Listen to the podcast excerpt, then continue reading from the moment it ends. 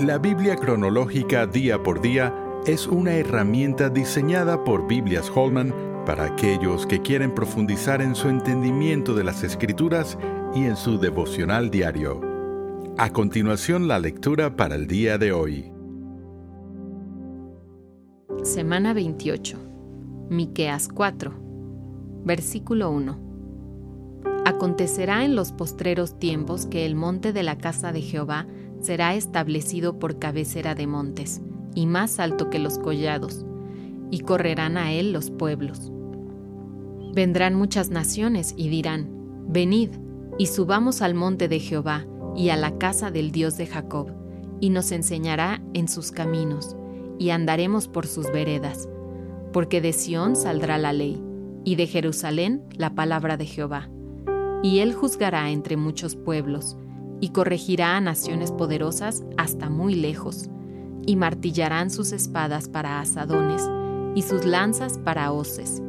No alzará espada nación contra nación, ni se ensayarán más para la guerra. Y se sentará cada uno debajo de su vid y debajo de su higuera, y no habrá quien los amedrente, porque la boca de Jehová de los ejércitos lo ha hablado. Aunque todos los pueblos anden, cada uno en el monte de su Dios, nosotros, con todo, andaremos en el nombre de Jehová nuestro Dios, eternamente y para siempre. Durante el largo reinado de Usías, Azarías en Judá, el reino de Israel comenzó a complicarse.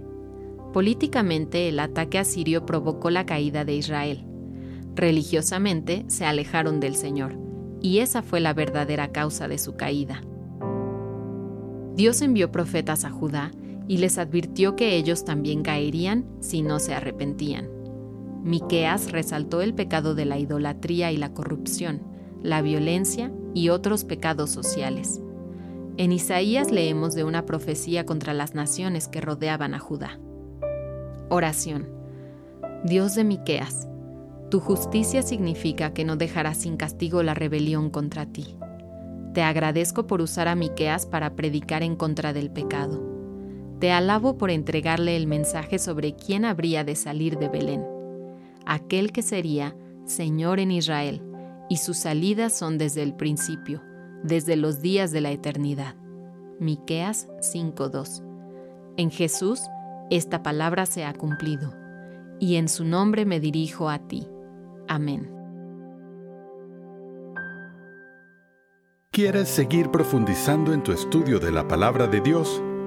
La Biblia cronológica día por día es la herramienta ideal para ti al presentar los acontecimientos bíblicos en orden en los que estos ocurrieron por medio de una narrativa clara y con un plan de lecturas diarias. Para más información, visita labibliacronológica.com.